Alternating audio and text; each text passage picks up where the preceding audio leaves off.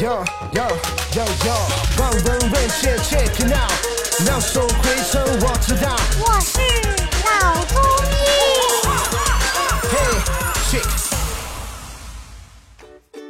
本节目由上海团市委、上海中医大、上海青联、上海医卫青联、辣椒智库联合出品，由上海徐浦中医医院特别支持，喜马拉雅独家播出。那在运动方面，如何体现或者是贴合天人相应的这种中国古典的哲学思想，让运动它产生的效果更好？呃，现在这个讲顺应自然啊，天人相应啊，实际上我们仔细的来分析的话呢，也是很简单的一个道理，就是说我们观察周围的自然界的这些生物，对吧？不管是植物啊、动物啊，它都有一个规律。根据自然的这个变化，一年四季，这个一年四季里面，往往是春生，春天开始很多树发芽了，对吧？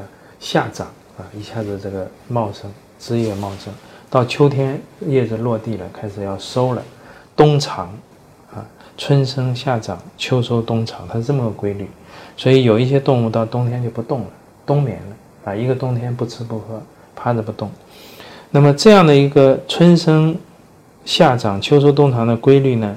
如果我们浓缩到一天，一一个昼夜二十四小时里面，也可以体现啊。早晨起来拂晓的时候就像春天，嗯，中午的时候就像夏天，傍晚呢就像秋天，到了这个夜半时分就是相当于冬天。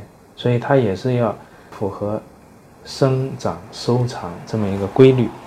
那么人呢是自然界的一个部分啊，我们应该呢。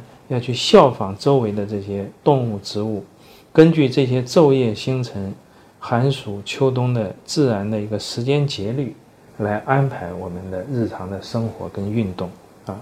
比如说，明白了，在这个早晨起来，或者是春天的时候，就要开始呢，要有一些运动啊，增加一些运动量。那么到了这个呃中午或者是夏天的时候呢？这个运动量是最大的时候，我们往往现在夏天太热，大家都不要动，待在空调房间里，对吧？或者中午呢就午睡了。实际上这个时候应该是阳气最最充足、最要动的时候。那么到了这个傍晚或者是秋天的时候呢，它开始要收了，所以这个时候所谓的收就是阳气慢慢的开始要藏起来了啊，往里面走了。阳气往里面走的时候，我们的运动量开始减少，那么。到了这个半夜或者是冬天的时候呢，那么我们要学动物，要冬眠，啊，要藏起来，让这个阳气呢不能够外泄的太多。那怎么样来一个标准去衡量呢？实际上，这个人出汗呢，这个汗毛孔的开和闭，它是一个很很很灵敏的一个指标。也就是说，运动量大的时候，毛孔打开就会出汗啊。到了冬天呢，那你就不能让它。毛孔打开太多，就要少出汗，甚至不出汗。嗯，这样来控制我们的运动量，就会比较符合这个自然界的这样的一个规律。所以从这个呃《黄帝内经》的这个角度来讲呢，它也有一句很重要的话，叫“春夏养阳，秋冬养阴”。什么意思呢？就是春天跟夏天阳气慢慢慢慢盛了，这个时候自然界的阳气很盛的时候，我们身体的阳气。也会慢慢的到体表来，跟自然界的阳气会去呼应。那么秋天的阳气慢慢的收进去的时候，我们的阳气要是往里面收，不能让它外泄的太多。所以你像一天里面，现在大家都睡懒觉，对吧？到了晚上七八点钟去健身房跑步，跑得大汗淋漓，再去吃个夜宵，这种生活习惯都是不对的啊！应该还是要早晨啊，要坚持。能够早睡早起，早晨有一定的运动量，这个是比较好的。或者中午，啊，哪怕傍晚也比到了晚上七八点、九十点再去运动要好很多。具体来讲呢，我们这个传统的这种中医的这个，或者是我们老祖先留下来的这些锻炼方法呢，呃，实际上是很多的。那么具体的这个方法种类非常多，它有一个共性的规律是什么呢？都是通过三条。来进行锻炼，什么是三条呢？就是调身、调息和调心。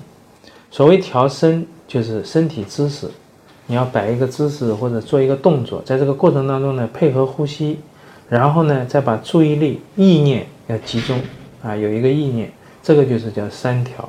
只要是围绕这个三条做的一些呃运动、一些锻炼，有的时候你看它不怎么动，比如说武术里面站桩摆一个姿势，其实它里面也是气血在流动。站桩站在这里的时候也会出汗的，没有这个肢体的活动，它也是一种运动方式。那么各种各样的这些运动方式，这个五花八门啊。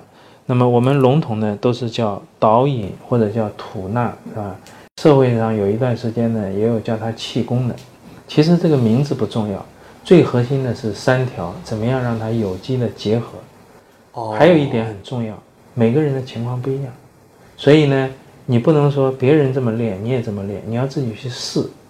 试了一段时间，你觉得哎练了之后挺好，对你身体有帮助，而且没什么不舒服的表现，这个就是最好的啊。所以这个鞋子好不好，自己穿一下，合脚的就是最好的。锻炼也是这样啊，一定要找到一种摸索、探索一种自己适合自己的这种锻炼运动方式和运动量，然后再注意其他的这些注意事项，这样就会达到比较好的效果。好，感谢詹主任今天给我们带来的分享，我们下期再见。